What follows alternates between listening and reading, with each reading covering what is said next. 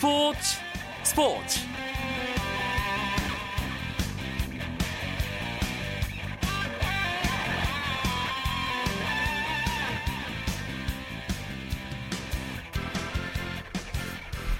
안녕하십니까. 수요일 밤 스포츠 스포츠. 아나운서 이광용입니다. 오늘 미국 미네소타주 미니애폴리스 타깃필드에서는 2014 메이저리그 올스타전이 있었습니다 올해도 메이저리그 올스타전을 통해 선수와 팬들이 함께 호흡하는 미국 야구의 문화를 느낄 수 있었는데요. 특히 그 중에서도 백미는 이번 시즌을 끝으로 은퇴를 선언한 양키스의 심장 데릭 지터의 마지막 올스타전을 더욱 감동적으로 만들어내는 모습이었습니다. 1회 말 아메리칸 리그 첫 공격 지터가 타석 쪽으로 걸어 나왔습니다. 선수들과 관중들이 지터에게 기립박수를 보냈고 지터는 헬멧을 벗고 여기저기 답례를 했습니다. 데릭 지터가 이렇게 오랜 시간 감격의 박수를 받을 수 있었던 것은 내셔널리그 선발 투수 애덤 웨인라이트 때문이었습니다. 웨인라이트는 아예 글러브를 내려놓고 마운드에서 내려와 자신도 계속해서 지터에게 박수를 보내줬죠. 데릭 지터가 동료들과 팬들에게 오랜 시간 전설의 대우를 받을 수 있도록 한 웨인라이트의 배려가 느껴지는 장면이었는데요. 레전드와 베테랑에 대한 품격 있는 예우가 어떤 것인지를 다시 한번 생각해야 합니다. 이 이야기는 잠시 후에 좀 더 자세하게 나눠보겠고요. 먼저 오늘 들어온 주요 스포츠 소식부터 정리해드립니다.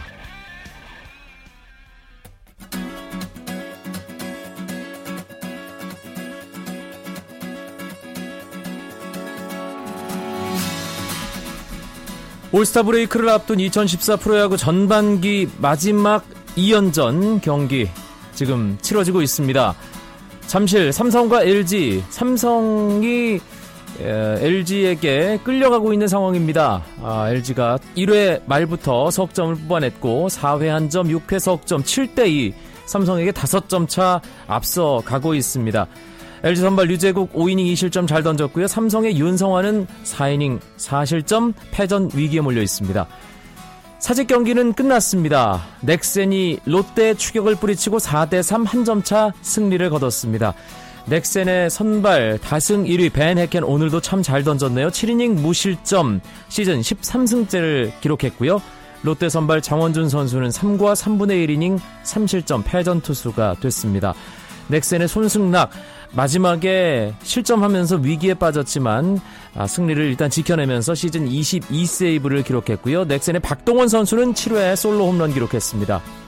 문학 경기 한화가 SK에게 크게 앞서가고 있습니다. 한화 9회 초 현재 12대 3 9점 차 리드 중인데요. 한화는 오늘 김경언 선수가 홈런 2개, 김태완 선수도 홈런 2개를 기록했습니다.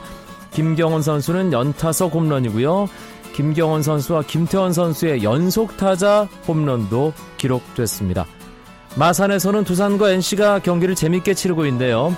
두산이 1회 한 점을 냈지만 NC가 1회 말에 넉점 역전했고요. 두산이 4회 초에 넉점, 5회 초에 2점, 7대 4로 앞서가던 6회 말 NC가 또 2점을 뽑으면서 지금은 7대 6 두산이 한 점 차의 아슬아슬한 리드를 지키고 있는 상황입니다. 두산의 홍성흔 선수는 오늘 1800경기 출장 기록을 세웠는데요. 프로야구 통산 11번째 기록입니다.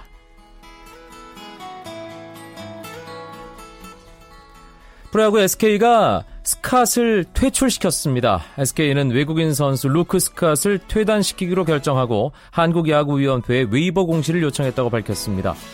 SK는 어제 루크 스캇이 팀 분위기에 저해되는 행동을 했다고 판단해 징계 차원에서 이와 같은 조치를 취했다고 설명했습니다. 어제 경기를 앞두고 스캇은 그라운드에서 이만수 감독과 언쟁을 벌이며 많은 이들을 놀라게 했고 결국 SK는 다음 날인 오늘 스캇을 퇴출하는 결정을 내렸습니다. 피겨 여왕 김연아 선수가 뜬금없는 일본 연예계 진출설에 휩싸였습니다. 김연아의 매니지먼트사인 올드스포츠는 최근 일본의 한 방송 프로그램에서 일본의 다수 연예 기획사가 김연아를 일본에 진출시키려 하고 있다는 얘기가 나왔는데 이는 전혀 가능성이 없다고 밝혔습니다. 김연아는 오는 9월부터 고려대학교 대학원에서 석사 과정을 밟을 예정입니다. 한국 수영의 간판 스타 박태환 선수가 자유형 200m에서 이번 시즌 세계 랭킹 1위 기록을 세우고 아시안 게임 3회 연속 금메달 획득에 도전할 자격을 얻었습니다. 박태환은 2014 MBC배 전국 수영대회 첫날 남자 일반부 자유형 200m 결승에서 1분 45초 25에 가장 먼저 레이스를 마쳤는데요. 자신이 2010년 중국 광저우 아시안 게임에서 금메달을 딸 때 세운 한국 기록의 0.45초 뒤진 대회 신기록이지만 올 시즌 남자 자유형 200m 세계 랭킹 1위 기록이었던 캐머런 맥어보이의 1분 45초 46을 넘어선 아주 좋은 기록이었습니다.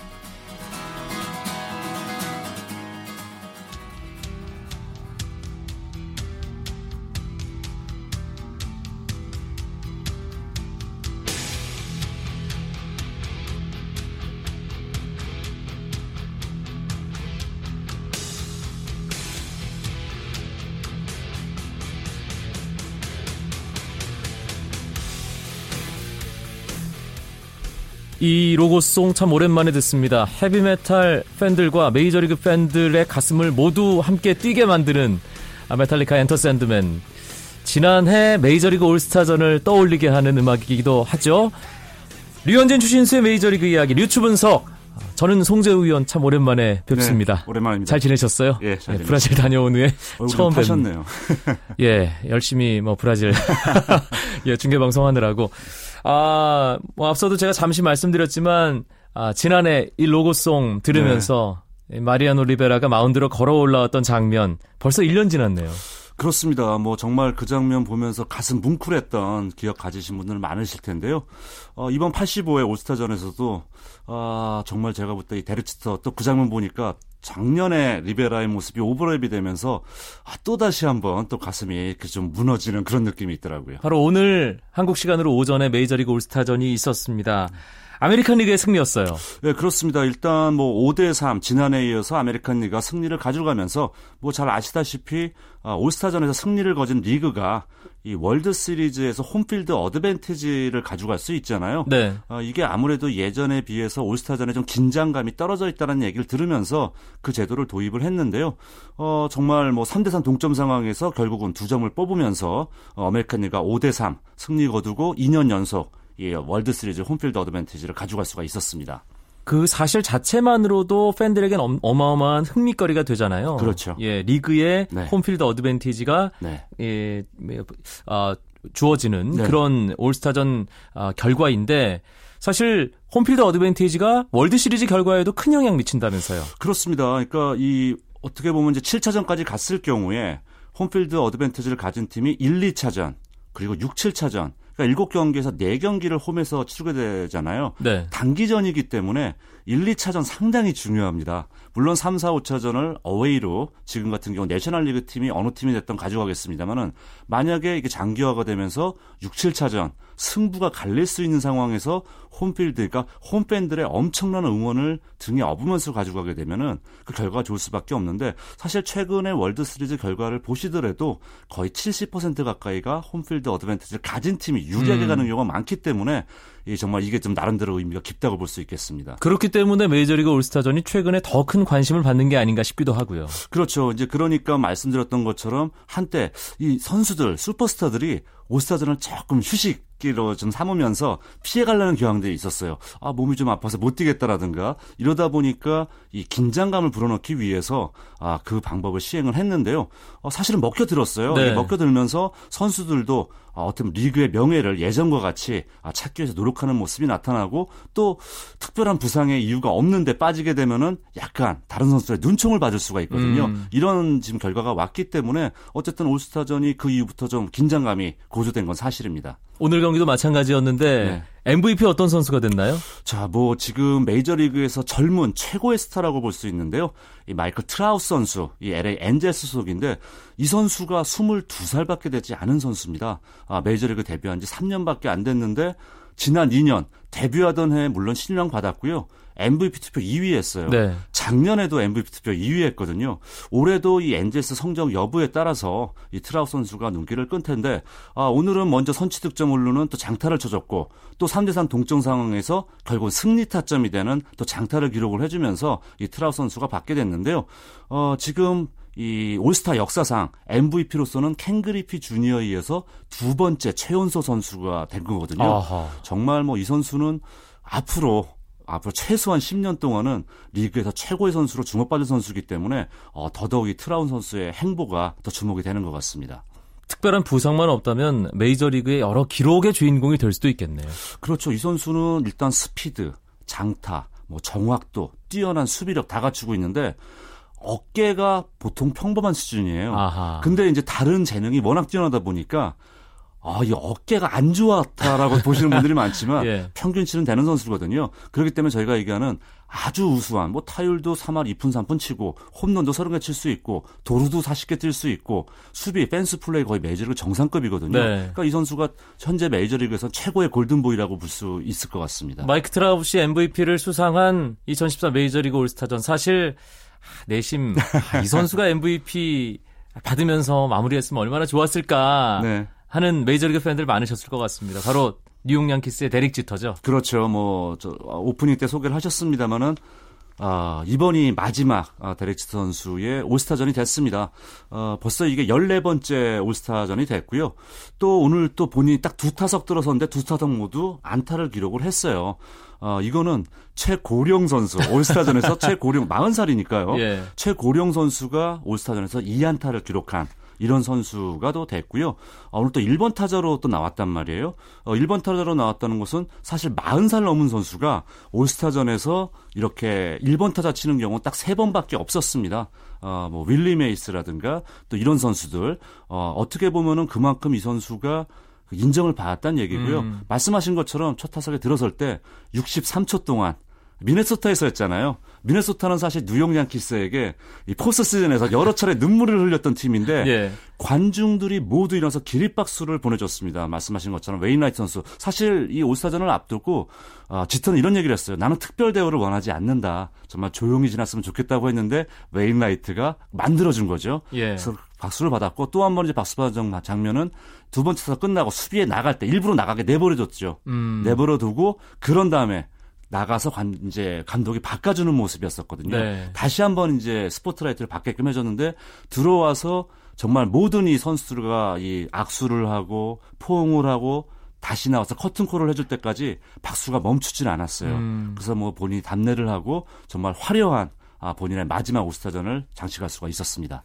지난해 마리아노 리베라의 모습에서도 느꼈지만 확실히 메이저리그는 레전드를 떠나 보내는 방법을 알고 있다. 네. 예, 그 가장 좋은 모범을 보여주는 리그 스포츠가 아닌가 그런 생각이 들어요. 그렇습니다. 이게 연출된 것이 아니고 지난해 리베라도 마찬가지고 지투도 마찬가지고 선수들이 자발적으로 만들어주고 또 그런 장면이 연출이 됐을 때 너무 뭐 예를 들어서 뭐 진행을 위해서 뭐 빨리 해달라 이런 거 아니거든요. 네. 왜냐하면 그런 감독이 야구 팬들 또 메이저리그 팬들의 가슴에 영원히 남아 있을 거라는 걸 알기 때문에 결국은 후배 선수에게 귀감이 되고 팬들 팬들에게 이런 장면은 영원히 잊혀질 수가 없는 거잖아요. 이런 모습은 정말 저희도 보면서 야 우리도 뭔가 이런 게 필요하지 않을까 음. 좀 많은 또 생각을 하게 하는 그런 장면들이었습니다. 역사를 쌓아나가는 데 있어서 또 중요한 발자국들이 되는 거니까요. 그럼요. 네, 한국 네. 프로야구도 이런 부분은 좀 더 배웠으면 하는 그런 바람입니다. 네. 메이저리그 전반기 마무리했고 네. 오늘 올스타전도 끝났습니다. 류현진 선수 기분 좋게 시즌 두 자릿수 채우면서 전반기 마감한 것이 우리에겐 가장 기쁜 소식이었죠. 그렇죠. 10승 도전 4번 도전 끝에 성공을 거뒀고 또 이게 전반기 마지막 경기에 아, 류현진 선수가 아, 아, 정말 이 샌디에고 파드레스 6이닝 무실점 피안타 단 2개 탈삼진 10개나 뽑아냈습니다. 아주 기분 좋게 10승으로 마감을 했습니다. 평균 자책점은 지난번 이 디트로이트전에서 좀 많은 점수를 줬기 때문에 3.44로서 마감을 했는데요. 어, 어떻게 보면 저희가 흔히 얘기하는 그 2년생 징크스 전혀 유현진 선수에겐 찾아볼 수가 없었어요. 아, 뭐 기록적으로 잠깐 살펴보면은 전반적으로 지난해에 비해서 약간 피안 타율이 좀 높아졌다는 점 그리고 지난해하고 달라진 점이 아, 득점권에서 피안타율이 3할 1리였어요. 예, 이런 점이 아마 그래서 지난해 전반기 끝날 때보다 조금 평균 자책점 부분에서 손해를 본 것이 아닌가라는 생각은 드는데요.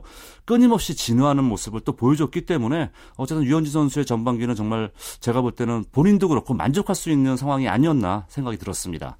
류현진 선수 본인은 어떤 평가를 내렸는지 한번 들어볼까요? 작년에 무실점 경기를 한 번밖에 못했는데 그래도 무실점 경기를 몇 번 한 게 그나마 좋았던 것 같고 아쉬운 부분은 좀 초반에 무너진 경기들 그 두 개가 무난하게 뭐 부상해서 한번 뭐 며칠 쉬긴 했지만 뭐 큰 무리 없이 전반기 끝낼 수 있었던 것 같아요. 음 일단은 방어율 낮추는데 가장 중점 둬야 될 것 같고 또 방어율이 계속 낮아진다 보면은 뭐 승리는 자연적으로 따라올 거라고 생각하고 뭐 방어율 낮추는 데만 신경 써야 될 것 같아요. 네. 평균 자책점 낮추는 부분 유현진 선수도 상당히 신경을 쓰고 있는데요. 미국 현지에서는 어떤 얘기들 나오고 있는지 알아보겠습니다. LA 한인 방송 라디오 서울의 문상열 해설위원 연결되어 있습니다. 문현님 오랜만입니다. 네, 네, 오랜만입니다. 네. 류현진 투수가 메이저리그에 진출한 한국 선수로는 최초로 전반기 10승 기록했습니다. 현지 평가도 뭐 좋게 나오고 있겠죠, 당연히? 네, 당연히 좋은데요. 그러니까 이 유현진 선수가 그 전반기를 마감할 때 10승을 할 때 이제 초점이 이 다저스의 이제 클레이튼 컷이하고 잭 그랭키 워낙 좋은 투수가 있으니까 유현진 선수가 그런 활약들이 묻혀버리는 게 아니냐 이제 그런 얘기가 이제 집중적인 질문이었는데요. 에, 돈 매티니 감독은 그렇지 않다. 유현진 선수는 워낙 좋은 투수다. 항상 믿고 있다. 근데 유현진 선수가 말하는 이 그 커셔와 그랜키와의 다른 점은 구속의 차이가 자기가 좀 있다는 거죠. 그러니까 유현진 선수가 거기에 확실히 두드러지는, 두드러지는 게 만약 전반기와 같이 1회 초구를 92마일, 그러니까 147km가 찍히게 되면 그날은 컨디션이 굉장히 좋습니다. 거의 무실점으로 막아낼 수 있는데 보통 141km, 142km가 나오게 되면은 고전을 하거든요. 근데 커셔와 그랜키는 그런 편차가 없습니다.